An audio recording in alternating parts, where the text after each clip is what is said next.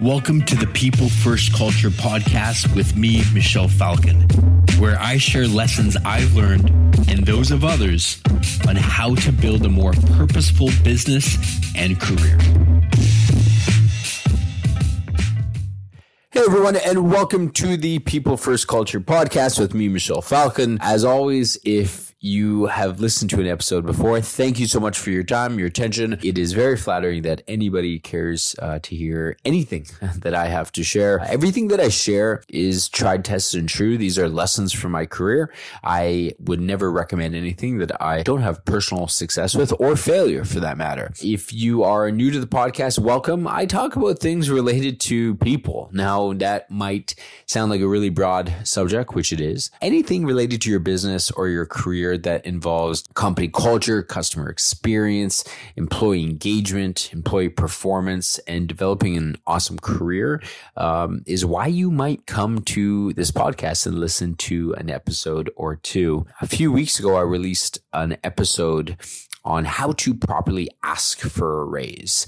And my argument was nobody's ever taught us how to ask for a raise. And I shared uh, some lessons that I've learned on how to ask for a raise. And I've seen it from both sides. I have been the team member that's asked for a raise and been told no.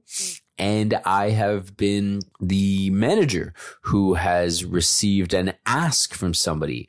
Uh, and in many cases, Sometimes it's yes, sometimes it's no.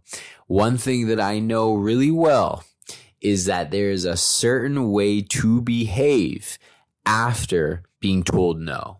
And let's call it what it is. It's discouraging when you hear no, because from your perspective, you may be delivering results, performing really well, and maybe you've told yourself, I'm going to get that raise. And for one reason or another, you hear no. I can tell you firsthand that if you don't manage yourself well after hearing no, you're really going to fracture the relationship that you have with your manager. With that being said, the manager must say no with tact and they must be prepared for how you are going to present yourself after hearing no.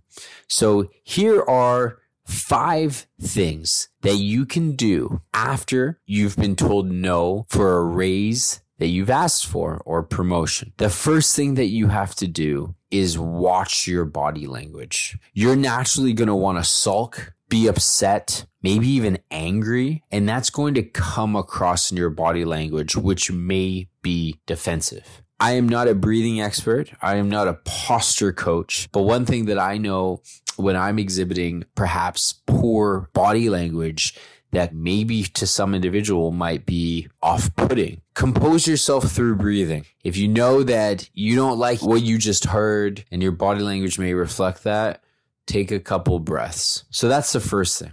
The second thing you must do after hearing no, after asking for a raise or promotion, is diplomatically ask why and careful with your language. You don't want to say why abruptly with an exclamation point. You may say, Jonathan, may I understand why you're saying no? If you have the proper body language, the verbal communication would be received well. The third, after listening why the manager explained their answer, you're going to ask this word for word. What would I need to exhibit to you over what period of time to earn the promotion? So you're asking them what and when. Now I recognize this. Not everybody is a great manager. The person that says no might not have that definitive answer. They may immediately be saying no because it's just not in the budget. And they may genuinely not have an answer on the second W of that when. So remember, what would I need to exhibit to you over what period of time to earn the promotion? So you're asking, what do I need to get better at? And when may I be able to ask again? They may know the what, but they may not know the when. But ask that question and see how they respond. It's, I would receive that very well. It shows that you're very organized. It shows that you're ambitious and it shows that you're willing to improve on yourself. Once you've captured what has been said to you, the fourth step after this conversation is follow up with an email. I'm thinking on my feet right now, but what you could perhaps say is, Hi, Jonathan. Although I didn't receive the answer I was hoping for, thank you for having the conversation with me and listen. I appreciated that you told me that I need to work on X, Y, and Z. And perhaps there may be an opportunity within four months for us to have this conversation again. Thank you kindly for your leadership. Michel Falcon. Something like this. Have a record of this conversation. And then lastly is the fifth step.